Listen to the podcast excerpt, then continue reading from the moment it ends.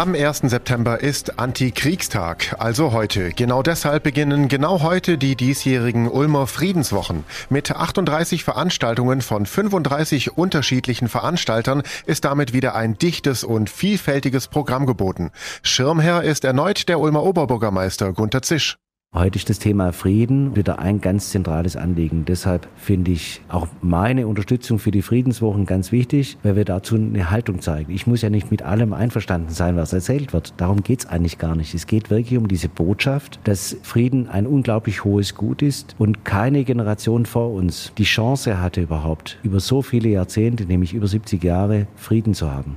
Obi Zisch ist nicht nur Schirmherr der Ulmer Friedenswochen, er ist auch Teil der Organisation Mayors for Peace, zu Deutsch Bürgermeister für den Frieden. Diesem internationalen Netzwerk gehören über 8000 Städte und Gemeinden aus 163 Ländern an. Das Thema bewegt ihn also auch persönlich.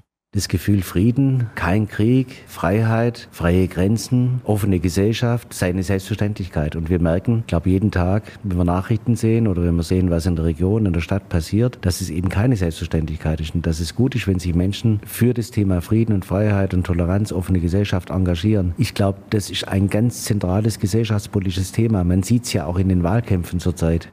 Und auch wenn man nicht einer Meinung ist, für OB Zisch zählt der Diskurs, das Miteinander reden. Die Gesellschaft lebt davon, dass man in den Diskurs geht, auch wenn man mal eine andere Meinung hat. Das heißt, die, die unterschiedliche Meinung sind, die vielleicht auch manche Unsicherheit, manches Gefühl zum Ausdruck bringen wollen, die müssen da hingehen, weil ich kann ja nur zu neuen Ergebnissen kommen, wenn ich mit denen diskutiere, die vielleicht auch eine andere Auffassung haben.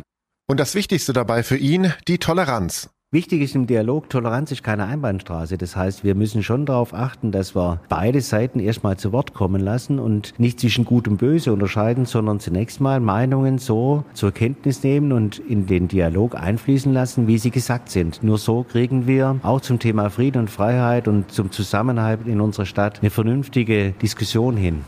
Und genau diese Diskussion fordern und fördern alljährlich und erstmals übrigens im Jahr 1977 die Ulmer Friedenswochen einen ganzen Monat lang. Im Jahr 2021 beginnen sie wieder heute am 1. September, dem Antikriegstag. Alle Infos zum Programm finden Sie auf donau3fm.de. Ich bin Paolo Percocco. Vielen Dank fürs Zuhören. Bis zum nächsten Mal. Donau3fm. Einfach gut informiert.